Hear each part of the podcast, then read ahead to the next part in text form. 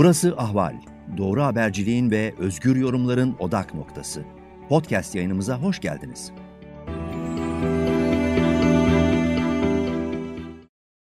Ankara'dan merhaba sevgili Ahval dinleyicileri. Ben Zülfikar Doğan. Türkiye gündeminin gelişmelerini değerlendirmek üzere Ankara Rüzgarı programıyla yine karşınızdayım.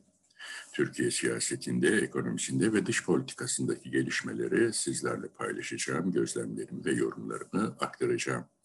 Tahmin edebileceğiniz gibi Türkiye siyasetinde önemli başlıklardan bir tanesi Halkların Demokratik Partisi hakkında açılan kapatma davası. Geçen hafta bu kapatma davası ile ilgili hazırlanan ikinci iddianame Anayasa Mahkemesi Genel Kurulu'nda kabul edildi. Yargıtay Cumhuriyet Başsavcısının hazırladığı yeni iddianamenin kabulünden sonra da kapatma davası ile ilgili yasal süreç başlamış oldu. Şimdi siyasi kulislerde Anayasa Mahkemesi'nin bu hafta iddianameyi ve resmi yazılı savunma talebini Halkların Demokratik Partisi Genel Merkezi'ne iletmesi bekleniyor. Bu yazının yazılması ve resmi tebligatın HDP'ye ulaşmasının hemen sonrasında 60 günlük yazılı savunma süresi başlayacak. Tabii e, yasa uyarınca HDP'nin bu sürenin bitiminde 30 gün daha ek süre isteme talebi de bulunma hakkı var.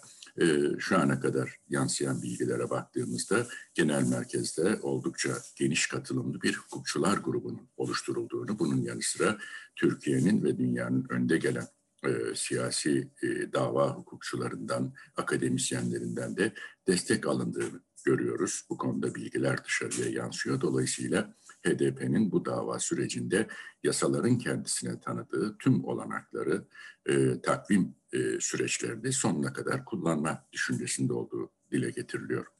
Bunun yanı sıra Kanal İstanbul tartışmaları hafta içerisinde yine önemli gündem maddelerinden bir tanesiydi.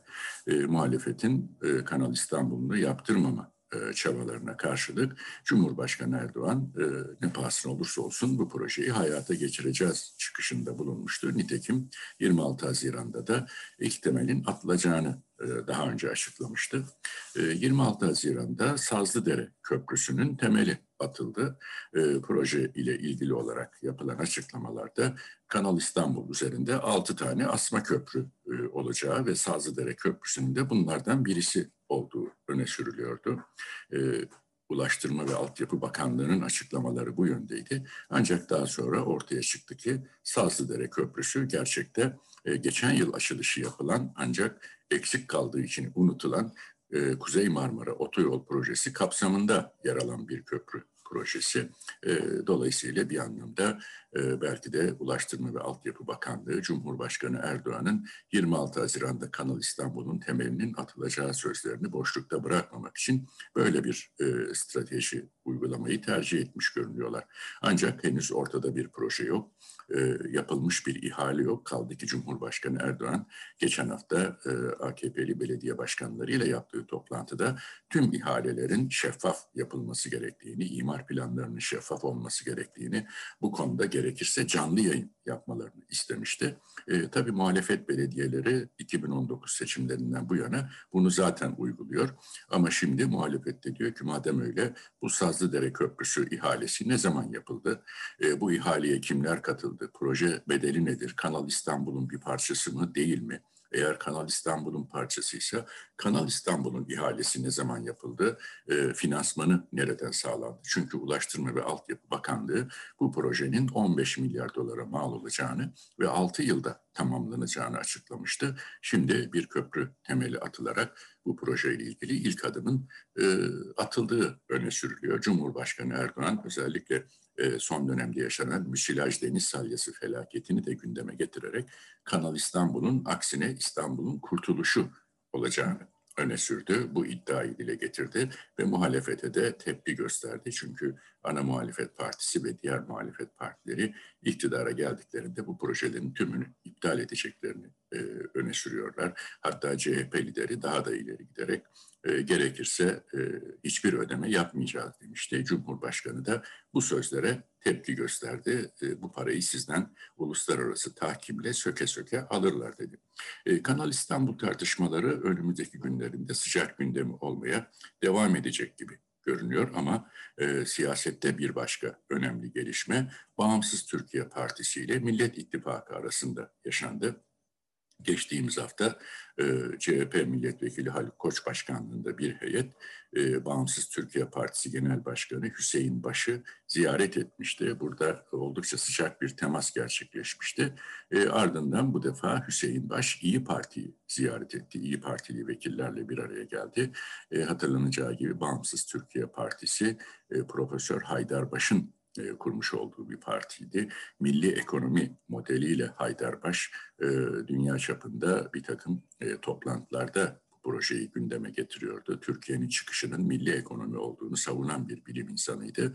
Ama geçtiğimiz yıl e, koronavirüsten yaşamını kaybedince partinin başına oğlu Hüseyin Baş geçti. Hüseyin Baş da bugüne kadar e, gerek sosyal medya paylaşımlarında gerek siyasi açıklamalarında özellikle Atatürk, Ulusal Kurtuluş Savaşı, milli mücadele vurgusunu çok sık yapan genç bir siyasi lider. E, 18 Haziran seçimlerinden önce de e, 24 Haziran seçimlerinden önce de BTP ile Millet İttifakı arasında görüşmeler olmuştu o dönemde e, Haydarbaş'la. Fakat bir e, mutabakat sağlanamamıştı. Bu defa daha e, sıcak bir yakınlaşma olduğu gözlerden kaçmıyor siyasi kulislere yansıyan bilgilere bakıldığında. Tabii bir taraftan Cumhur İttifakı Saadet Partisi'ni e, içeriden karıştırarak yanına çekmeye çalışırken Millet Parti İttifakı'nın böyle bir hamle yapması e, neresinden bakılsa e, işte 150-200 bin oyu olduğu düşünülen e, Bağımsız Türkiye Partisi ile böyle bir yakınlaşmanın e, bir anda gerçekleşmesi e, siyasi kulislerde özellikle Millet İttifakı'nda heyecan yarattı denilebilir. Bunun yanı sıra e, Cumhuriyet Halk Partisi'nden hafta içerisinde bir istifa gerçekleşmişti. E, milletvekili ve parti meclis üyesi Sera Kadıgil e, daha solda siyaset yapma düşüncesiyle CHP'den istifa ederek Türkiye İşçi Partisi'ne katıldı ama gönlünün yine CHP'de olduğunu söyledi.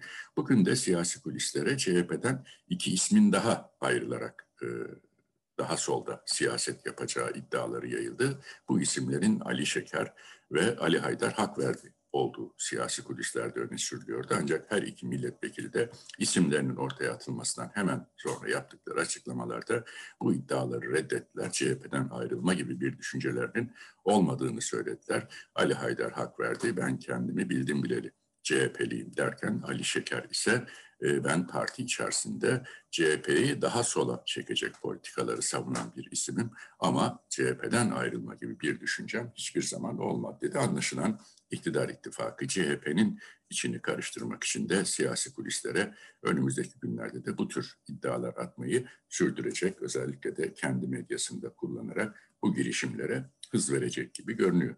Şöyle bir dış politikaya dönüp baktığımızda Katar ile yapılan iki anlaşma e, çok ciddi tartışma yarattı. Bunlardan bir tanesi askeri sağlık anlaşmasıydı. Bu anlaşma kapsamında e, Katarlı askeri öğrenciler, Katar ordusu mensupları e, Türk Silahlı Kuvvetleri'nin e, ortak misafir öğrenci programı kapsamında e, tıp fakültelerinde, diş hekimliği fakültelerinde, eczacılık fakültelerinde sınavsız eğitim alabilecekler.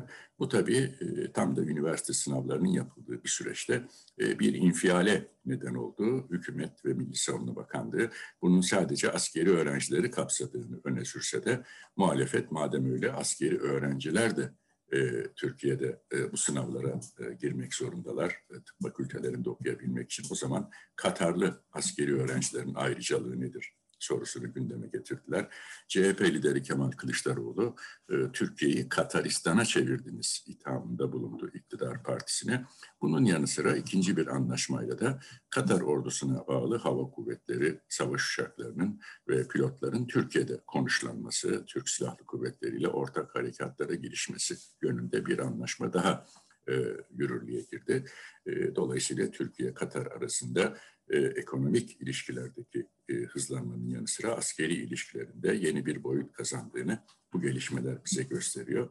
E, tabii bir başka önemli konu e, NATO zirvesinde gündeme gelmişti. Türkiye'nin e, NATO ve Amerika Birleşik Devletleri'nin Afganistan'dan çekilme kararına rağmen Kabil Havaalanı'nın savunmasını e, sürdürme e, girişimiydi. e, Amerika Birleşik Devletleri, NATO ve Avrupa Birliği Türkiye'nin bu girişimine oldukça sıcak bir yaklaşım sergilediler. Türkiye'de e, bunun karşılığında lojistik, siyasi ve maddi destek talep etti. E, nitekim geçen hafta e, Amerika'dan bir heyet geldi. Milli Savunma Bakanlığı da teknik müzakerelerin e, oldukça olumlu bir şekilde seyrettiğini e. Dolayısıyla önümüzdeki günlerde e, Türk askerinin Kabil'de kalmaya devam etmesi ve Kabil havaalanına savunulmasının Türk Silahlı Kuvvetleri'nin görevi olarak e, NATO tarafından benimsenmesi konusunda somut gelişmeler olması e, şaşırtıcı olmayacak gibi görünüyor. Evet Sezgin Baran Korkmaz davası, Sedat Peker'in açıklamaları tabii Türkiye siyasetinde e, yoğun tartışmalara neden olan başka gelişmeler. Ama bunlar süre giden olaylar olduğu için her an yeni bir boyuta ulaşıyor, yeni bir iddia patlak veriyor. Bunları da Ankara gündeminde önümüzdeki programlarda gelişmeler oldukça takip etmeye ve sizlere yorumlamaya, değerlendirmeye devam edeceğim sevgili ahval dinleyicileri. Ben Zülfikar Doğan. Bu hafta e, sizlerle paylaşacaklarım e, şimdilik bunlar. Hemen son söz olarak şunu da ilave etmek istiyorum. 1 Temmuz'dan itibaren yapılan açıklamalar çerçevesinde Türkiye korona önlemleri ve yasakları kapsamında tam serbestliğe geçecek. E, bu çerçevede İçişleri Bakanlığı yeni bir genelge yayınladı ve bu genelgeyle e, süreçte en fazla mağdur olan kahvehaneler, kıraathanelerde de artık oyun oynamanın serbest olacağı e, açıklandı. Şimdi 1 Temmuz'dan itibaren Türkiye'de e, yasaklar, sokağa çıkma yasakları, e, buna benzer diğer e, kısıtlamalar tamamıyla kalkıyor ama endişe yaratan bir başka gelişim var. O da son bir hafta içerisinde 134 kişide delta varyantı olarak adlandırılan salgının yeni bir mutasyonunun görülmüş olması. Bu da her ne kadar serbestleşme süreci başlasa da e, dikkatlerin elden bırakılmaması gerektiğini e, gündeme getiriyor. Özellikle Dünya Sağlık Örgütü aşı bile olsanız e, delta varyantına karşı kesinlikle maskeyi çıkartmayın, maskesiz dolaşmayın uyarısında bulundu. Sanıyorum e, Sağlık Bakanlığı, Bilim Kurulu ve hükümette e, bu hafta içerisinde yapacakları toplantılarda benzer uyarıları 1 Temmuz'da geçilecek serbestleşme sürecine rağmen halka yapacaklardır diye düşünüyorum.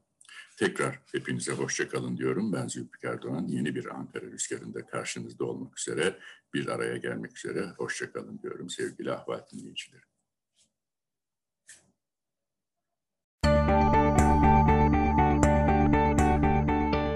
Ahval podcastlerini tüm mobil telefonlarda Spotify, SoundCloud ve Spreaker üzerinden dinleyebilirsiniz. Apple iPhone kullanıcıları bize iTunes üzerinden de ulaşabilir. Türkiye'nin ve hayatın cıvıl cıvıl sesleri Ahval Podcast dizisinde. Kulağınız bizde olsun.